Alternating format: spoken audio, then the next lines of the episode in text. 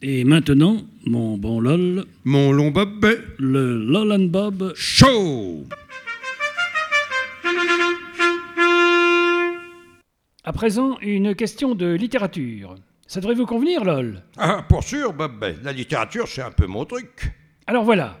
Ernest Hemingway, dans Le vieil homme et la mer, rapporte l'épisode où son héros capture un thon blanc au bout de son hameçon, Oui, je me rappelle, je me rappelle très bien. lequel hameçon est accroché à un fil. Oui. Euh, quel fil tendu au bout d'une canne, vous me suivez Ben oui, oui, oui, jusque-là, ça va. Ben, remontons jusqu'au pêcheur. Eh bien, lol, voulez-vous bien nous dire comment le vieil homme la tient, cette canne à pêche Top chrono Oh, bah ça, alors, euh, en voilà une drôle de question. Ben, ça, c'est... Non, je, je, je sais pas comment il la tient.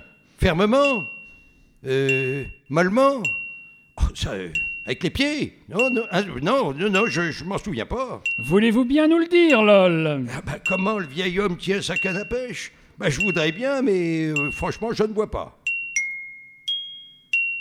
Eh bien, sa canne à pêche, il la tient à deux mains, si vous le voulez bien